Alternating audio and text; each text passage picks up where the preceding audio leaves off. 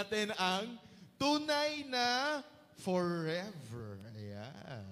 Uy, parang ansaya nyo ha. Wag tunay na forever, no? So, pag uh, pinag-uusapan po ang, ang February, March na mga buwan, actually particularly February, naku po ang pinag-uusapan natin dyan, pag-ibig, relasyon, no? At yung tinatawag nating hashtag, my forever. Di ba po dumating tayo sa point of time na sobrang sikat nung hashtag my forever, meron na pong kanta, meron na pong mga, ewan ko kung may TikTok nun, no? Kung merong TikTok ng my forever. O kaya naman, uh, nakita po, meron pong books, no? Na ang, pinag, uh, ang pinag-uusapan, forever. Yan tanong natin talaga, meron ba talagang forever? Di ba? Maganda tanong yan. Meron ba talagang forever? Hindi yung mic ko. ano yon? Ano ang tunay na forever? Ayan, gumagamit. Ayan. So mga my forever, no? Uh, sobrang trending po nito. I think last year or two years ago, sobrang trending po nito. May marami nang gumawa ng ganyan, no? Hashtag my forever. Tapos kukwento nila yung mga nangyayari sa buhay nila, no? Sa social media particularly. Yan.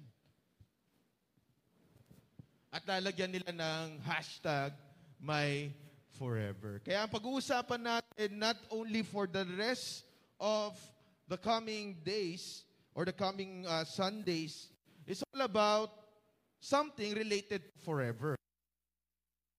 Related to forever ay isa po naisip natin dyan. Anong una natin naisip malamang? Marriage.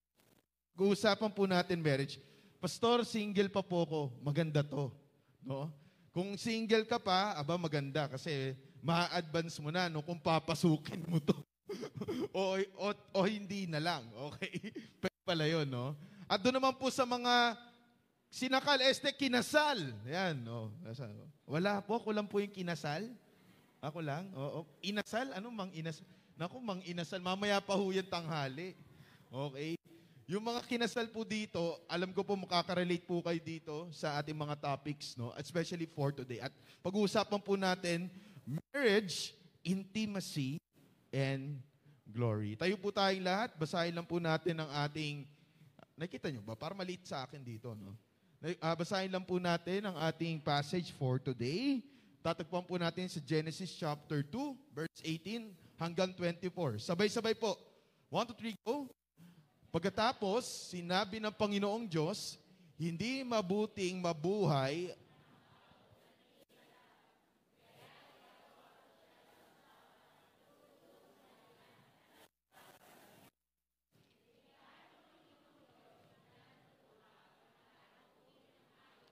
nakatira sa lupa, pati ang lahat ng uri ng hayop na lumilipad. Ayan, gumana ka. Uy, gumagana na. Pagkatapos, dinala niya ang mga ito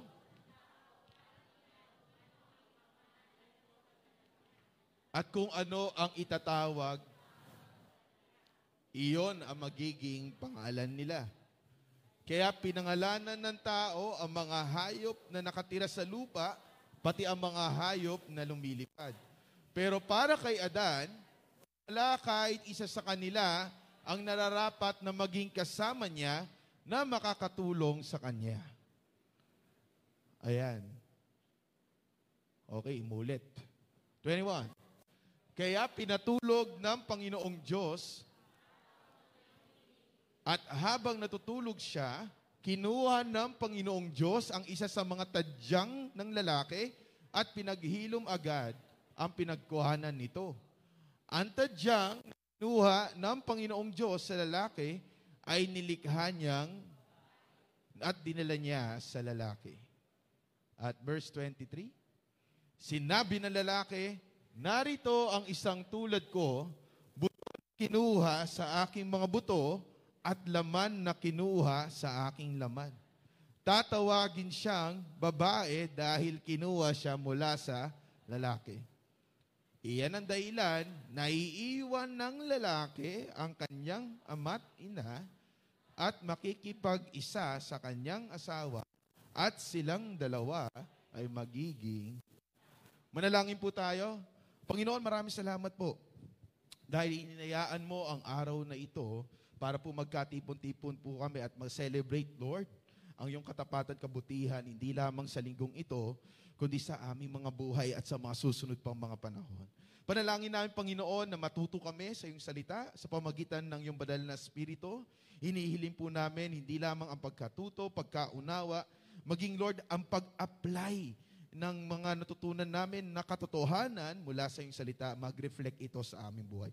Bigyan mo kami ng isang gising na kaisipan. At uh, tulungan mo kami, Panginoon, lalo pa lumakad sa iyong liwanag at katotohanan. Sa iyo lahat, Panginoon, ang papurit pagsamba sa pangalan ni Jesus. Amen at amen. Palakpakan po natin ang Panginoon. Ayan.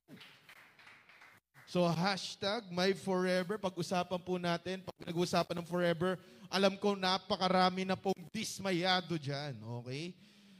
Na kapag uh, single ka pa lang, no, tapos nag, uh, you, you enter into a relationship. Tama ba? Ang dami, yung mga lalaki, madalas, nabe-break, no? At yung mga babae naman, madalas, nag-ghost. Totoo ba yan? I-chat ka, tapos after ka i-chat, di na na magpaparamdam. Uy, ano lang po yun ha? Based on stories on Facebook. Okay? Hindi po ako, wala po ako sinasabing ano, kahit sinong tao. Okay? parang, parating kayo lahat sa akin. wala pong ganon. Okay? Sa mga married naman, di ba? You know, for sure, some of you, tagal ng panahon kayo ay kasal, napakarami na pong arguments. No?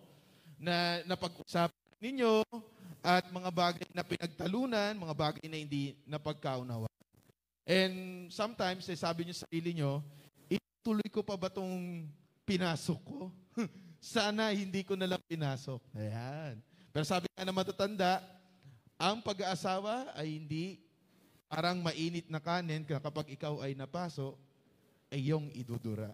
Totoo po yun. Huwag niyo pong kainin yung mainit na kanin, dire-diretso. Totoo po yun. Anyway, so, three things about marriage that we can learn. Ayan. Okay, on the passage.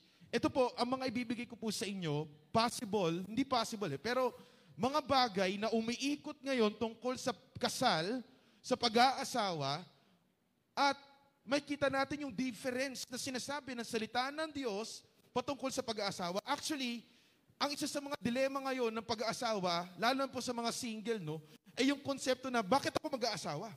Pwede naman akong mag-live-in. Di ba? Mga, mga artista dyan, di ba? Uh, why I need to do that? Hello, it's already 2021. It's an old thing. Sabi nga, di ba? Ewan ko kung kailan po niya yung nagsabi noon. Pero kung follower po kayo, may kita nyo doon, may post siyang gano'n, no? Ang kasal daw ay isang lumang bagay. At yung iba naman, Kapag pinag-uusapan ng kasal, meron po tinatawag na wedding breakdown. No? Sino po nakita ng, ng isang ano, post sa Facebook? No? Breakdown po yung gastos ng pagpapakasal umabot ng 372,000. Kaya sabi nila, hindi na lang ako mapapakasal. Gagastos din naman ako. The question is, is that really the design of the Lord in terms of our Hello. Oh, bitin naman. Dito lang ako. okay, yan ba ay disenyo ng Panginoon? So, we will go back to the roots, no? Kung saan nagsimula ang lahat. And when we can when we can trace it, or we can trace it, we can trace it in Genesis na binasa natin tungkol sa kasal. So, number thing that we need to learn is this, marriage is God's design. Pwede na, kapatid. Ayan. Marriage is God's design. Pastor, hindi lang surprise sa akin. Marami na ako naririnig. Marriage is God's design. Yes, pero ito ang importante dyan. Kung disenyo ng Diyos ang pagpapakasal o pag-aasawa, then therefore, ang may karapatan magbago, i-alter ang definition ng kasal o pag-aasawa ay Diyos lamang. Hello? Hello? That's important. Basahin natin. Kung babalikan natin in Genesis chapter 2 verse 18, ito yung nag-trigger. No? Kung bakit parang merong kailangang imit ang Panginoon kay Adan. Ito yun, no? Pagkatapos sinabi ng Panginoong Diyos, hindi mabuti. I cannot recall no? God said, hindi mabuti. At the, fir- at the first moment, ito po yon. Kasi lahat ng nilikha niya from Genesis 1, mabuti. Mabuti. Unang araw, mabuti. Di ba? Pangalawang araw, mabuti. Pagdating sa Genesis 2, eto na. First time mo maririnig, hindi mabuti. Ano hindi mabuti, Pastor? Hindi mabuting mabuhay ang tao nang nag-iisa lang. It's not good for you to be alone. Ang, ang dami na. Pang ilan na to mga kapatid. Kaya natin to. Kaya igagawa ko siya ng kasama na tutulong sa kanya at nararapat sa kanya. Sino daw ang gagawa? Nako, ang Diyos, wala ko nakitang si Adan ang gumawa. O si Eva, eh wala pa nga si Eva. Sino daw gagawa? Ang Diyos, there is an intervention on the need. Sino ang nag-intervene? Si God. Why? Kasi He is the Creator and He knows what we really, really need. Kaya po may mga panalangin tayo, kahit anong panalangin po natin, hindi sinasagot ng Panginoon. Kasi possible, hindi po sinasagot ng Panginoon kasi hindi naman talaga natin tunay na kailangan. Tama po ba? Di ba, pray ka ng pray, sana, sana manalo ako sa, ano, sa loto. hindi, mo, hindi mo kailangan yun. Ang kailangan mo, pusong matatag pala. Lord, sana malampasan ko na tong sobrang breakdown ng ano eh, ng relationship na to. Hiniwalay niya ako. Sana malagpasan ko to. Sana bigyan mo ako ng bagong boyfriend o bagong girlfriend. Hindi ka binigyan ni Lord ng bagong boyfriend at bagong girlfriend. Ang binigay ni Lord sa iyo, rebound. Nakita ko yung rebound ni Ate Mitch. Yung pala ang kailangan mo. Amen? We, what we thought we really need, no, is not necessarily what God thought about what we need. Kasi the reason is, He knows He is our Creator. And in the marriage context, yung intervention ng Panginoon nandun. Even in Genesis chapter 2, verse 21, no, sinabi doon, anong daw ginawa ng Panginoon? Pinatulog si Adan ng mahimbing. At habang matutulog siya, kinuha ng Panginoong Diyos ang isa sa mga tadyang ng lalaki at pinaghilom agad ang pinagkuhanan nito.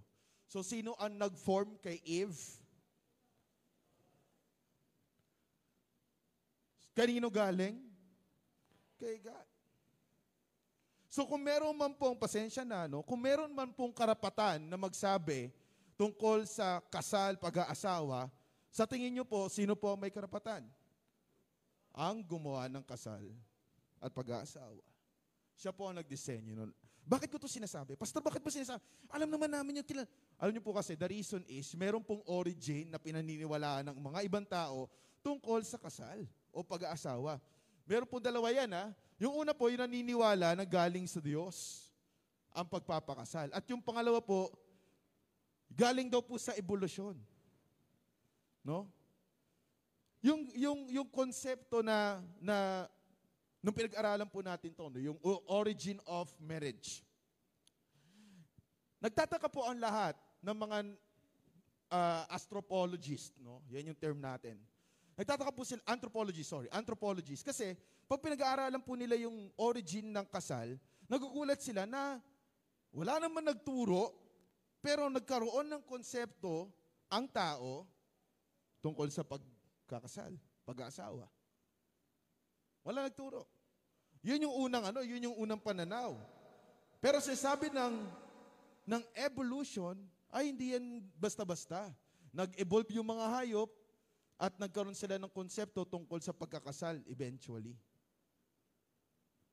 Ano sasabi ng una? Sasabi po ng una, dahil hindi nila mawari no, kung bakit at paano na, naisip ng tao ang pagpapakasal, it has come to a divine origin. It is wired in us. Dahil sasabi ng evolution, ay hindi. Doon yan sa tetawag na paglago ng mga hayop hanggang sa magkaroon sila ng pagkatuto sa pagpapakasal. Eh, iko-quote ko lang po ha. Sabi po sa theory of evolution about marriage, sabi nila dyan, some scholars are inclined to trace the origin of marriage to pairing arrangements of animals below man. Okay? Ibig sabihin, pares-pares daw. Alright? At yung study reveal na more or less, hindi rin sila sigurado, permanent association. Ibig sabihin, yung ibon, nakipag uh, pares siya doon sa parehas na ibon, tapos sa next season, yung pa rin yung pinarehas niya. So meron daw ganun yung hayop, no? Na behavior, na na-create. At dahil doon, nagkaroon ng konsepto eventually sa evolution ang mga tao tungkol sa marriage. Pero can I share something po? Sabi dyan, no?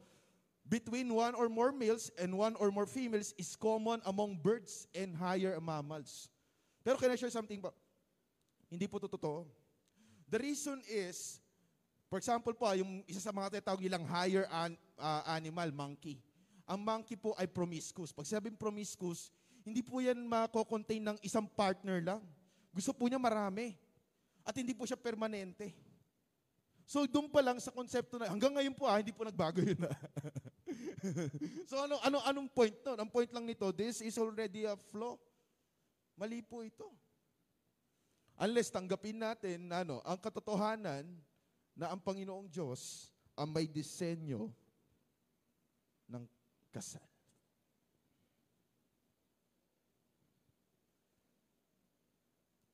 Ibig sabihin po nito, even man, government, any institution cannot dictate what is marriage. Pastor, ano, ang, ang tanong natin ngayon ito, eh. ang tanong natin ngayon, dinebunk ba yan ng Panginoon? Actually, pag Genesis chapter 2 verse 90, may kita nyo, tinanggal yung konsepto ng hayop. Kasi ang argument ng evolution, evol, uh, nag-evolve sa hayop eh. Pero ang argument ng Biblia galing sa Diyos. Tignan nyo ang ginawa ng Panginoon. Nung nagkaroon ng need, si Adan, kasi malungkot siya, nakita yun ng Panginoon. Alam ba ni Adan na malungkot siya? Hindi. Ang Panginoon nakakita nun. Anong ginawa ng Panginoon? Ito una niyang ginawa. Nilikha ng Panginoon Diyos mula sa lupa ang lahat ng uri ng hayop na nakatira sa lupa, pati ang lahat ng uri ng hayop na lumilipad. So, in short, Oh, nag-create si Lord muna ng mga animals. Ito na. 19. Pagkatapos, dinala niya ang mga ito sa tao. So, nilag, binigay niya kay Adan. Para tignan kung ano ipapangalan nito sa kanila. Yung mahaba yung leeg, sabi ni, ni Adan, o oh, yan, giraffe. Oh, giraffe yan, mahaba leeg. Yung mahaba yung tenga, sinabi niya, o yan, elepante. Siya nagpangalan. So, ang ganda ng gawain ni Adan, no? pinangalanan niya yan. At kung ano ang tatawag ng tao sa kanila, iyon ang magiging pangalan nila. So he named all of the animals that God created. Okay? Kaya pinangalanan ng tao ang mga hayop na nakatira sa lupa, pati ang mga hayop na lumilipad, pati mga ibon. Pero para kay Adan, wala kahit isa sa kanila. So in short, si Adan searching. Pwede na kaya itong giraffe? Ito kay tiger. Itong lion, pwede rin. no, at the end of the day, dumaan sa kanya yung mga hayop, wala kahit isa sa kanila. He felt more alone. Kasi he is meant for somebody else. Ang sasabi ng Biblia dito, kung meron po naniniwala na ang origin ng pag-aasawa o pagkakasal ay galing sa mga hayop, ito po ang sasabi ng Panginoon.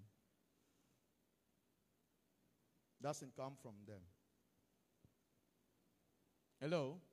Wala kahit sa kanila ang nararapat na maging kasama niya na makakatulong sa kanya. So the question right now is this. If that is so, Pastor, then, then the Lord created marriage. God designed marriage. E ano ba ang intensyon ng Panginoon sa disenyo ng marriage? Ano dapat ang marriage?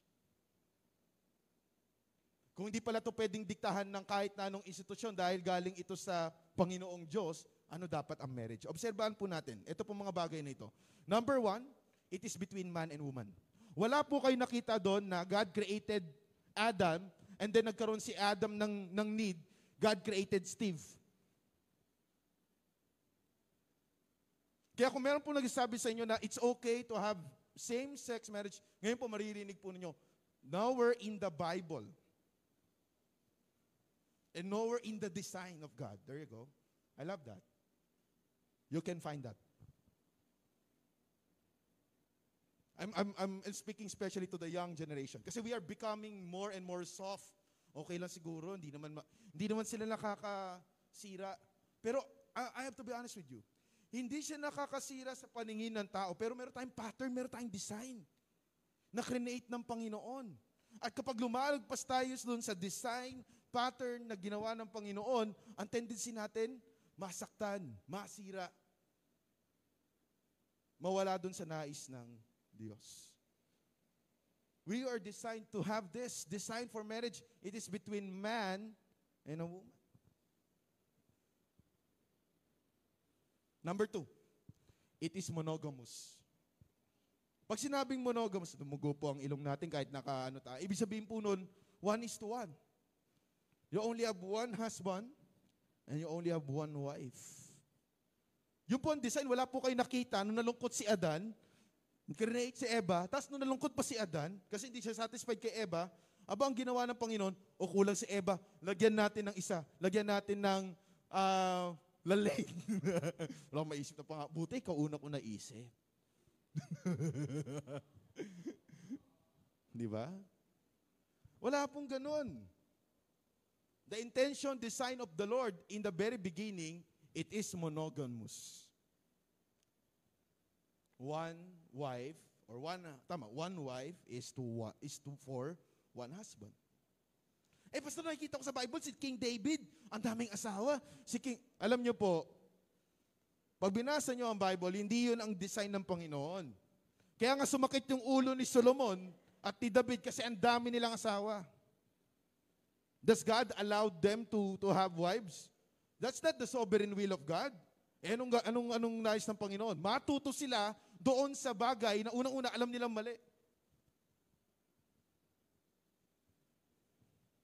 Ang sakit po nun, alam niyo po, nagkaroon ng division ang kaharian ni David dahil sa dami ng asawa niya. At si Solomon naman na natangay ang kanyang fellowship sa Panginoon kasi ang daming, ang dami niyang asawa.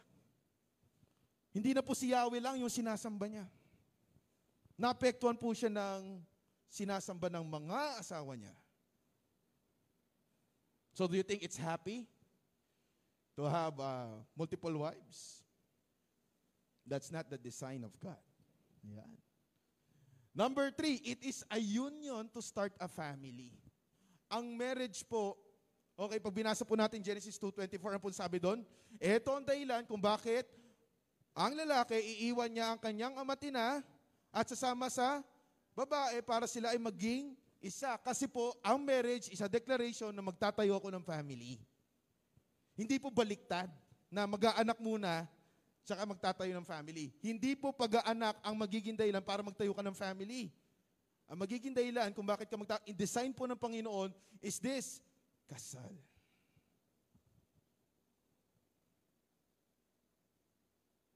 Amen? Hindi pa po buntis si, si Eva noong mga panahon. okay? But the idea is there. If you want to start a family and you want to start it right, start with marriage. Amen. There's no other way. At lastly, it is a lifelong commitment. Kapag sinabing lifelong commitment, habang buhay. Hindi po pag ah, kinabukasan, hindi nyo na po siya trip, no? Kasi ano pala, maingay pala pag natutulog o kaya naman ay tumutulo laway kapag paggising mo, no, may mapa. Hindi po si Lane yun, ha? ako po yun. oo. Para lang safe. Ayoko po ng away. It is a lifelong commitment. Hindi pwedeng ganun. Ayaw mo na. That is the design of the Lord. So if there are people like saying, okay lang to, okay lang yan, okay lang. Think about this, guys. Lalo po sa mga kabataan natin. Ang dahil pong information na kumakalat, ask this thing, totoo ba yan? Yan ba talaga ang disenyo ng Panginoon? And there is a reason or there are purposes bakit ganun ang disenyo ng Panginoon about marriage. At yun na naman ang ating tutungayan. But one thing, hello, God's design for marriage, kanino galing ang disenyo ng, ng, ng kasal, ng pag-asawa? Sa Diyos. At kung merong mang may karapatang magbago ng disenyo na yon, si Lord. Amen. At ano ang disenyo ng Lord sa, ah, sa pag-aasawa, sa kasal? Ito po. It's between man and woman.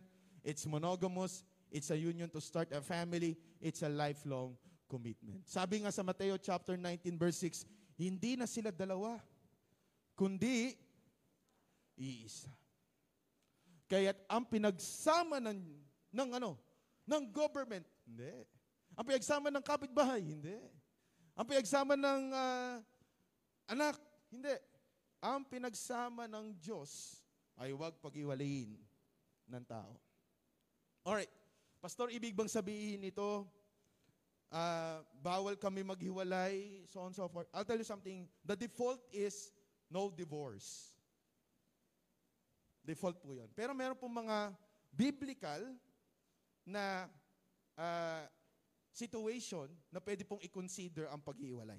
Pero hindi po natin yung tatalakayin ngayon. Pero the default is no divorce. Amen? Dahil ang pinaghiwalay ng Diyos ay hindi dapat paghiwalayin ng tao. At sino daw yung nag, nag ano, nagsama? Ang Diyos. Amen? Can we get the idea how much important it is that God is the designer of marriage? Bakit? Ito yon. Kasi whoever designs marriage defines patterns and meaning. Sino man po ang nagdisenyo ng pag-aasawa, kasal, siya lang po ang may karapatan tungkol sa pattern at meaning nito. Hindi po yung mga militanteng grupo na ano, na na-create lang. O kaya naman ay may mga flag. Hindi ko na po sasabihin kung anong kulay, rainbow. Ang magdidikta. Dahil unang-una, meron pong nilagak ang Panginoon na disenyo para sa iyo at para sa akin. Amen? Now, the reason is, Pastor, may disenyo, eh, meron bang dahilan yan? May purpose ba yan? So, doon tayo pupunta. Marriage fulfills human basic needs. May purpose ang disenyo ng Panginoon. So, babasahin lang po natin yun, no? In verse 18, ano po nangyari? Napansin ng Panginoon na hindi mabuting mabuhay ang tao ng nag-iisa lang. Hindi po mabuti yon. Kaya ang ginawa niya, igagawa ko siya ng kasama na tutulong sa kanya at nararapat sa kanya. Merong need na ipo-fulfill ang marriage. Meron pong purpose ang marriage. At in verse 23, ito po yung declaration ni, ni Adan. Sabi niya, sinabi ng lalaki, narito ang isang tulad ko. Buto na kinuha sa aking mga buto at laman na kinuha sa aking. Alam niyo yun yung nakita niyo yung giraffe? Giraffe. Lion. ah, elephant. An- Wala na, wala na akong alam eh, no? Kung agila.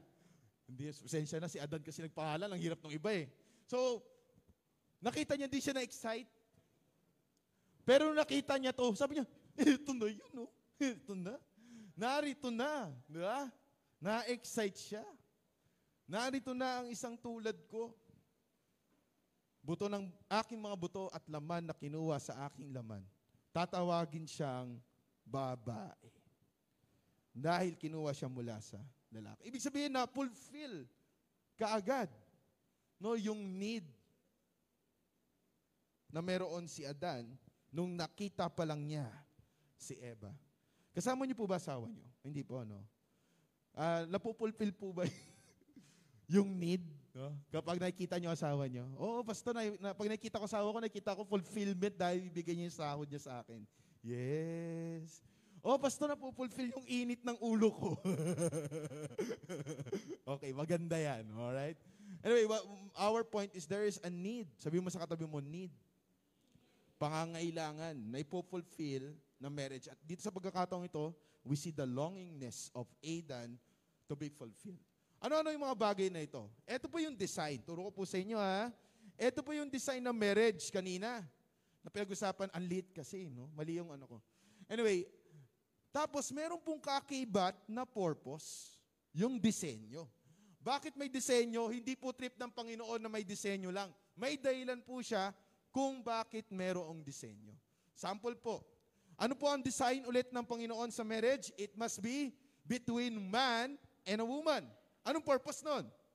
Ang purpose po kasi ng marriage is procreation, multiplication. Question ko po sa inyo, sa same-sex marriage po ba, merong multiplication?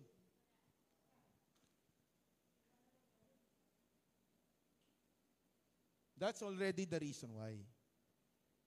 Eh, Pastor, mabuti naman, mabait. I'll tell you something. Meron pong need ang bata na hindi po kayang ibigay ng dalawang lalaki o ng dalawang babae. Hindi po nila kayang bigay yon.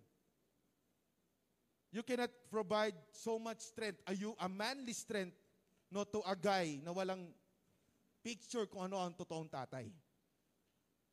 Hello?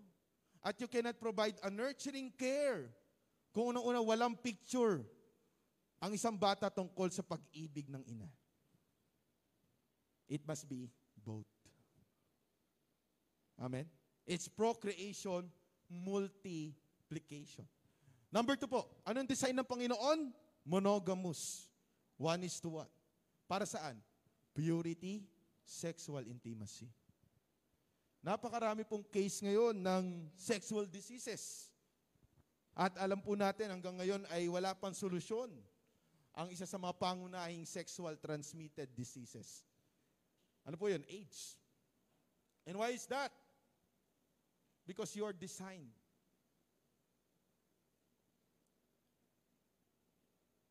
For a partner. One partner. Amen. God created such a way para hindi po tayo mapahamak. That is for our purity and sexual intimacy. Next, it is a union to start a family. Ito po, rearing of children. Ibig sabihin, kung gusto po natin na maging matino ang ating mga anak, it will start with a family under marriage. Started with the marriage. Ito pong pag-aalaga ng ah, mga anak. Again, hindi po baliktad. At kaya kailangan natin ng ah, union so that we can grow the children no in the concept ng ano. Ito ang ito ang pamilya, ito ang nanay at ito ang tatay. Ano po ang dahilan kung bakit bumagsak ang Roman Empire, ang Egypt Empire, ang Greek Empire? Alam niyo po kung anong dahilan? Wala na po sila ngayon. Ewan ko po, alam niyo sa history, no? Possible isip niyo, Pastor, gera. Kasi nung nagkaroon ng gera, natalo sila, na-conquer sila. Tama po kayo doon. Pero alam niyo po kung anong pangunahing dahilan based on history? Family. Ang Egypt, ang uh, Greek empires, even ang Roman empires, wala po silang konseptong matibay tungkol sa pamilya. They just allowed people to, you know, do everything. Kaya yung mga pamilya, walang ganon. No, hindi matibay. Merong iinan, pero hindi ganon katibay. And that's why they were able to conquer easily. Ano po ba ang basic foundation ng isang society? Pamilya. At kung matino ang pamilya, there's, there is a study for this. Kung matino po ang pamilya, magiging matino ang bansa. You start with the family. Hello. Sabi po natin, no, ah, gusto natin paunlarin ang Pilipinas. Ayan. Pero wala po sa isang tao nakasalalay ang pagpapaunlad ng Pilipinas. Meron po tayong kayang gawin. Ano yon? Alagaan, mahalin, ilagay ang Panginoon sa sentro ng ating pamilya.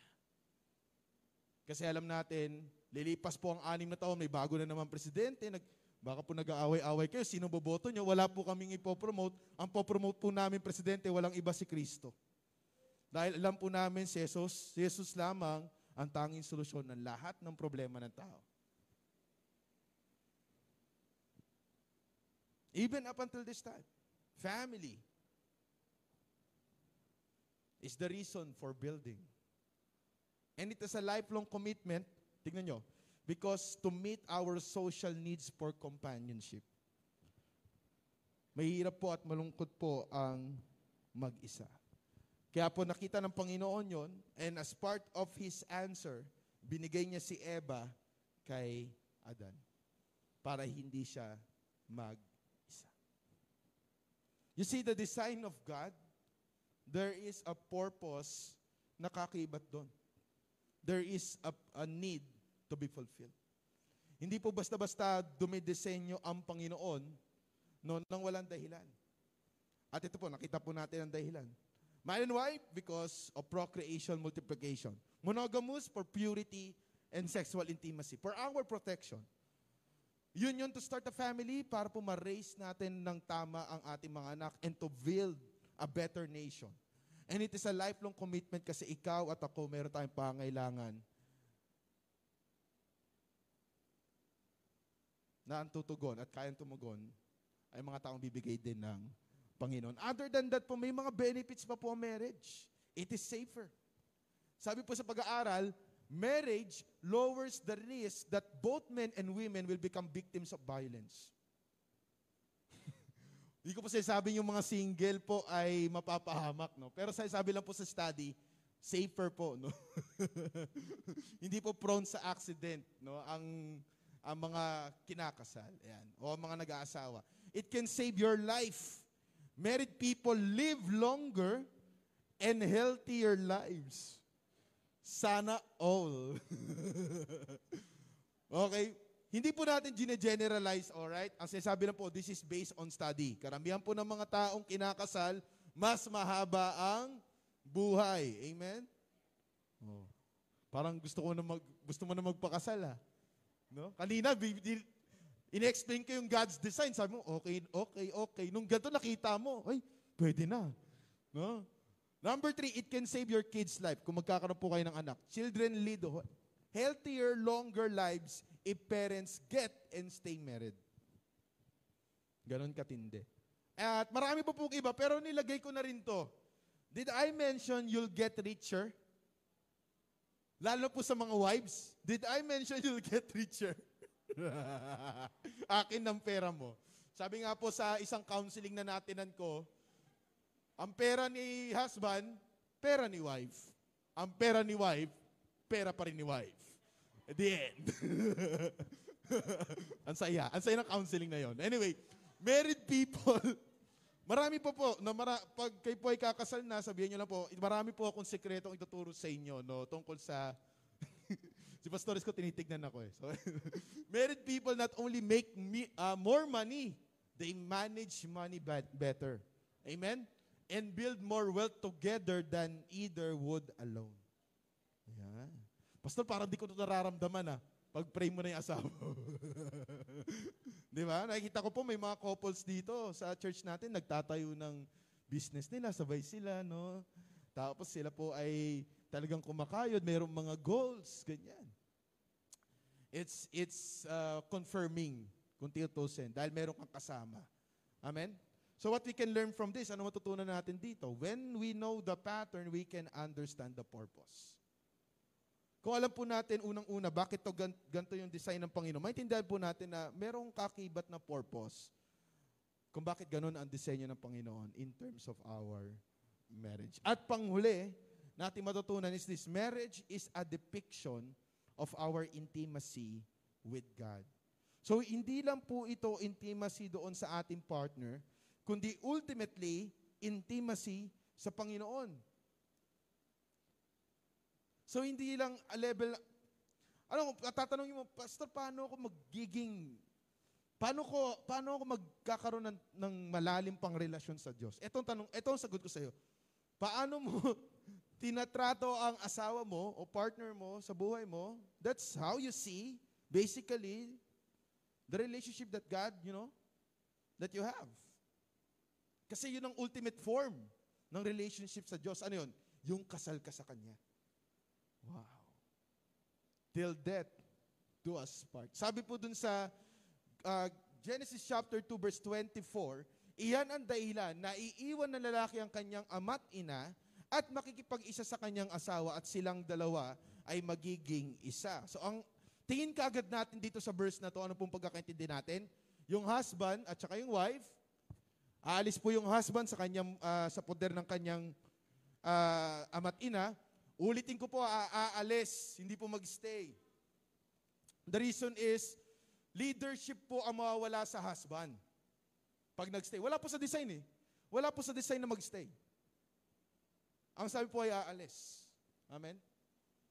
And the reason why, the reason bakit? Kasi po yung leadership ng husband, di po niya mapapractice. Kung nasa poder po siya ng kanyang ama't ina. In the same manner, kung nasa poder naman sila ng kanilang ah, manugang ba yun, no? yung sa kabila, no? sa wife, hindi po mapapractice ng babae kung paano siya susupport. Kasi nandun lagi si mami to support. Si lola pala to support. Okay? Alam ko po mahirap po itong difficult truth po ito, pero this is this is what God is designing for you and for me. And I- uh, we have been doing counseling, no? For a lot of couples, we saw patterns again. Nakita po namin yung patterns na yon. Na ano, hindi po sila makapag-decide as a couple kasi naka, nasa poder ng tatay o nasa poder ng nanay. So, anyway, eto pong verse na to, hindi lang po pala ito tumutukoy, ang lalim pala nito, no? Doon sa mag-asawa, kasi ginamit ito ni Paul sa Efeso chapter 5, verse 31. Sabi niya doon, gaya ng sinasabi sa kasulatan, dahil dito, inulit niya, no? Iiwan ng lalaki ang kanyang ama't ina at magsasama sila ng kanyang asawa. At silang dalawa ay magiging isa. Ang tawag po doon sa concept na yon, live and cleave. Pag magiging isa, para po yan nakaglue, hindi na po yan pwedeng tanggalin. Okay? Live and cleave. Bakit daw? On verse 32 says, meron ditong malalim na hiwaga. Meron pala mas malalim pa doon. At ang malalim na hiwaga doon ay yung tumutukoy sa kaugnayan ni Kristo sa iglesia. Ano po sinasabi dito? This is, this is the type of relationship we should be after. Na ikakasal tayo sa Panginoon. Kung tayo ang iglesia, tayo ang church, we are married to Christ. At kung si at kung ang Panginoon ang ating asawa, what would be our response to that? Hindi po ito yung parang ah, devotion ganito araw-araw. It's not about that. Pero it- itinaas pa po ni Pablo yung commitment pagdating sa relasyon sa Panginoon. At hindi to commitment bilang anak lang o bilang kaibigan, kundi commitment bilang asawa. How it will change you and me. How it will change yung gantong konsepto tungkol sa commitment natin kay Kristo. Tungkol sa commitment natin sa church. Ayan. Ano po kaya ang mababago nito pagtingin, ang pagtingin natin tungkol sa mga gawain sa church? Kami po ni Leng, ah, ito na. Pag nag-asawa po kayo, kailangan meron po kayong assignment ha? Para pag may assignment po kayo, less less ano, less away, no? Less arguments. Kailangan may assignment sa paghuhugas ng pinggan. Okay? Kailangan may naka-assign sa paglalaba. Okay? Pa- Paglilinis, pagdakot ng pupo ni Clingy tsaka ni Libby kailangan may napag-uusapan nyo yan, no? Kasi pag di na pag-uusapan, hindi kayo magiging okay. Ba't matawa ka ma? Ano meron? may one time po, oh, nakatambak yung ugasan. Ay, talaga nga naman, ginagawa kami dalawa eh. Walang pumapansin. Nagawa kami. Pero totoo po kasi noon, ako po talaga nakasign sa paghuhugas. Ako lagi mali sa relasyon na to eh. Wala po kung siya po lahat tama, ako po mali. Yan, counseling yun guys ha, sa mga lalaki ha. Pag tama ka, hindi, hindi, wala pa. Pag tama ka, tama siya, tama kayo. Ayan.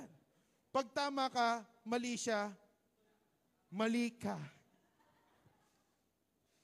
Hindi po biblical yun, ha, pero para lang po sa kapayapaan. Pag mali ka, mali siya, mali ka. At syempre, pag, pag mali ka, tama siya, wala kang magagawa, tama talaga siya. So in short, the end of the day, tama siya. Kasi tatamaan ka. Okay? Bakit tumatawa yung mga ano? Totoo ba? Hindi, joke. Assign po ako eh. Eh, committed po ako, kasal na po kami. Hindi na po kami boyfriend, girlfriend, na kapag di ko trip maggugas, eh, sa, sa bahay nila, ano, mag, bibisita po, di po. Pero pag sa bahay po nila, nagugas po ako. Wala eh, committed ka na eh. So kahit pagod ka, kahit na may ginagawa ka, alam mo pagod din siya, kailangan mong gawin. The reason is, you are now committed to a married life. Hello, church, come on. What will happen to Grace City Church if our commitment to the Lord is this? We are married to Christ. Pastor, bakit mo naman sinasabi yan? Kasi I'll tell you something. Ang marriage po ay design ng Panginoon on an earthly perspective.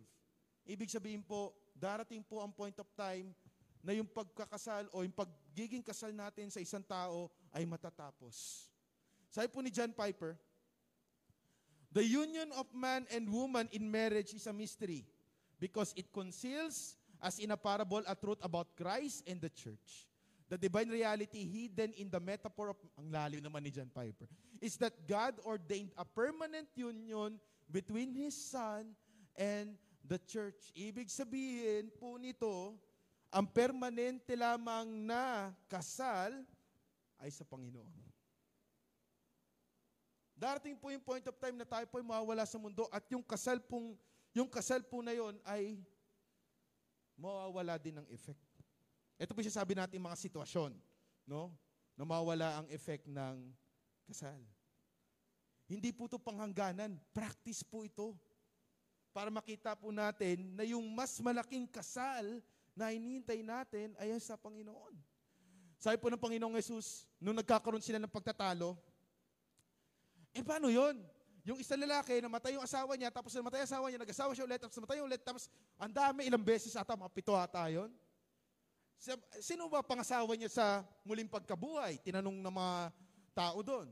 Alam niyo, ito sagot ng Panginoon, no? Sapagkat sa muling pagkabuhay, hindi na sila mag-aasawa. Ah. Ito ang big bomb.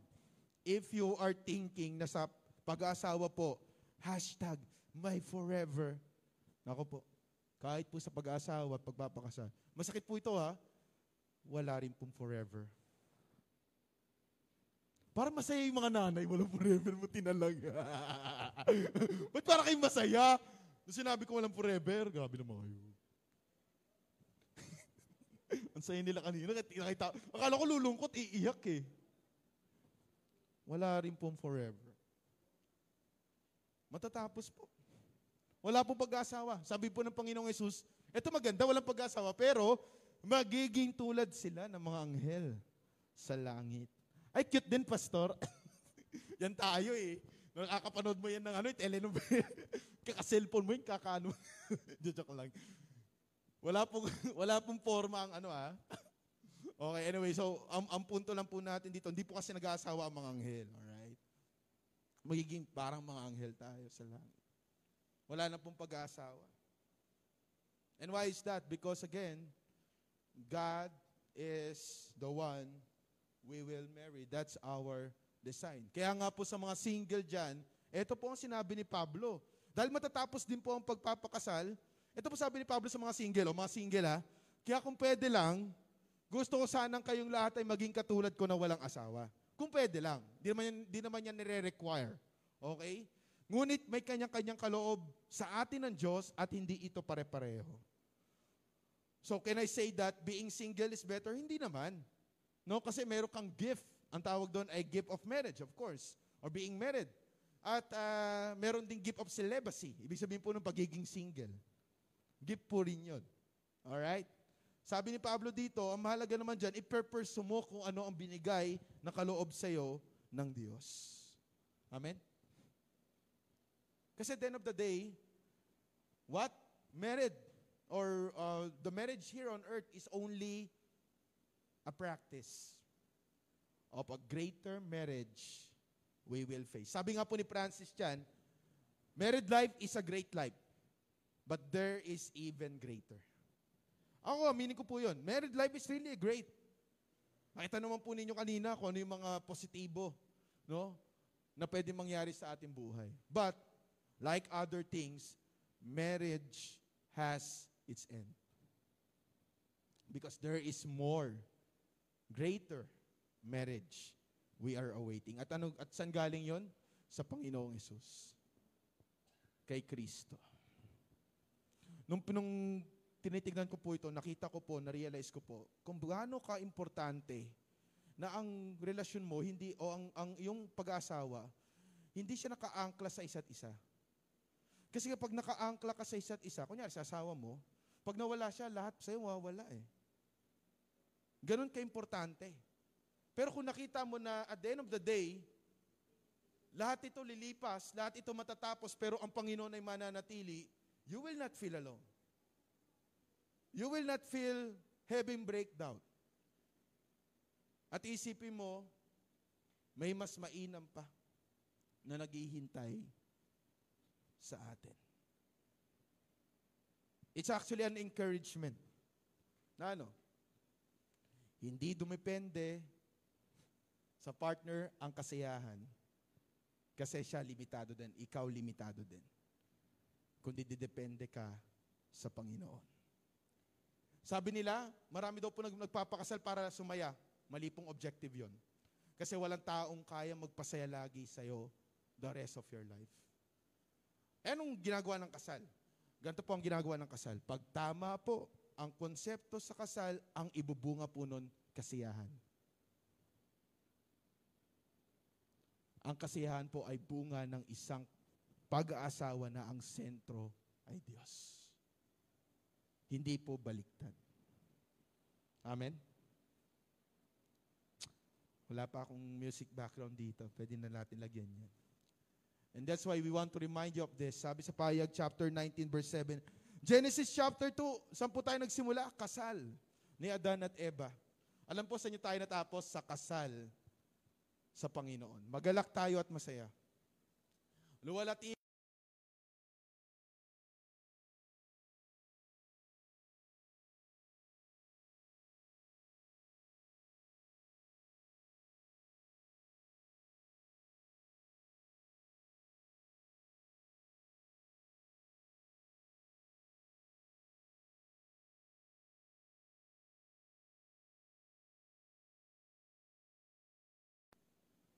We started with the marriage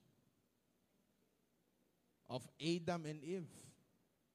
But we will end with a greater marriage in Christ. Totoo po ba na ang pag-ibig ng bawat isa pa pwede mag-fail? Pwede po. Pero sabi po sa Jeremiah chapter 31 verse 3, sabi po ng Panginoon, iniibig ko kayo ng walang hanggang pag-ibig. Sa kagandahang loob ko, pinalapit ko kayo sa akin. Sino daw po ang kayang umibig sa iyo ng walang hanggang pag-ibig? Ang Diyos. And that love is ang tunay na forever. Amen? Can we clap our hands to God for that? May tunay na forever sa pag-ibig na na kay Kristo. Tayo po tayong lahat. We are just changing perspective. Ang dami, I hope marami po tayo natutunan. Mga bagong konsepto tungkol sa pag-aasawa, pagpapakasal. Pero one thing is for sure.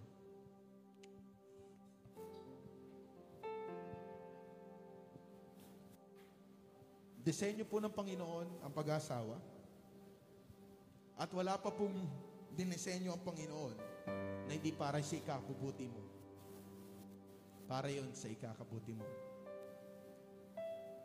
But while we are here on earth, we know we might need that. Sa mga single, you might need that. At sa mga may asawa po, you can continue with that. Pero ang pinakamalaga na priority natin, relasyon natin sa Diyos. Kamusta ho ang kasal kay Kristo? Hello?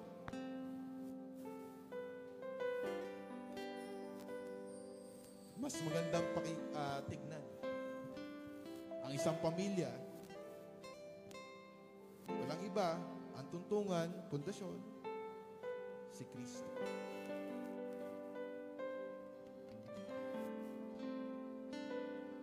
Na ang mag-asawa, hindi lang sila kasal sa isa't isa, kundi kasal sila kay Kristo. That is even greater.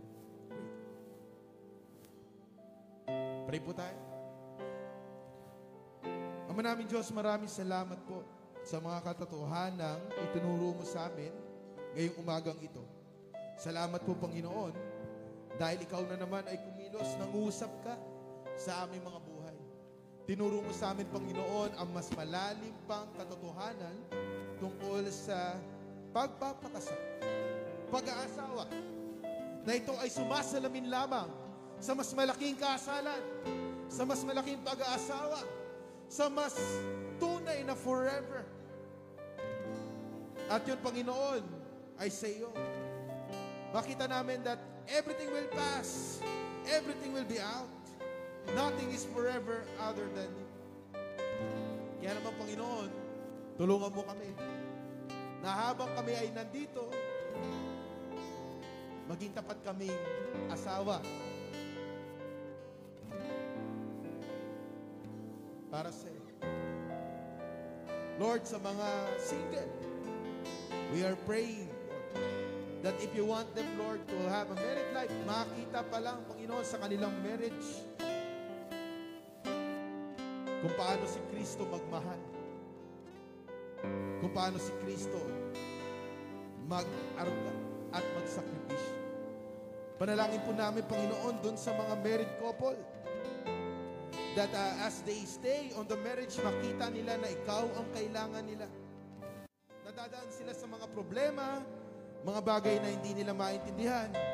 Emotional na problema man ito, physical, financial, Panginoon. We know we are not alone on this marriage. Kasama ka namin sa kalagitnaan. And with that, Lord, we surrender our marriage, our plans, our relationships unto you. Ikaw, Panginoon, ang tumulong sa amin. Na habang hinihintay namin ang muli mong pagdating, maging tapat kaming asawa.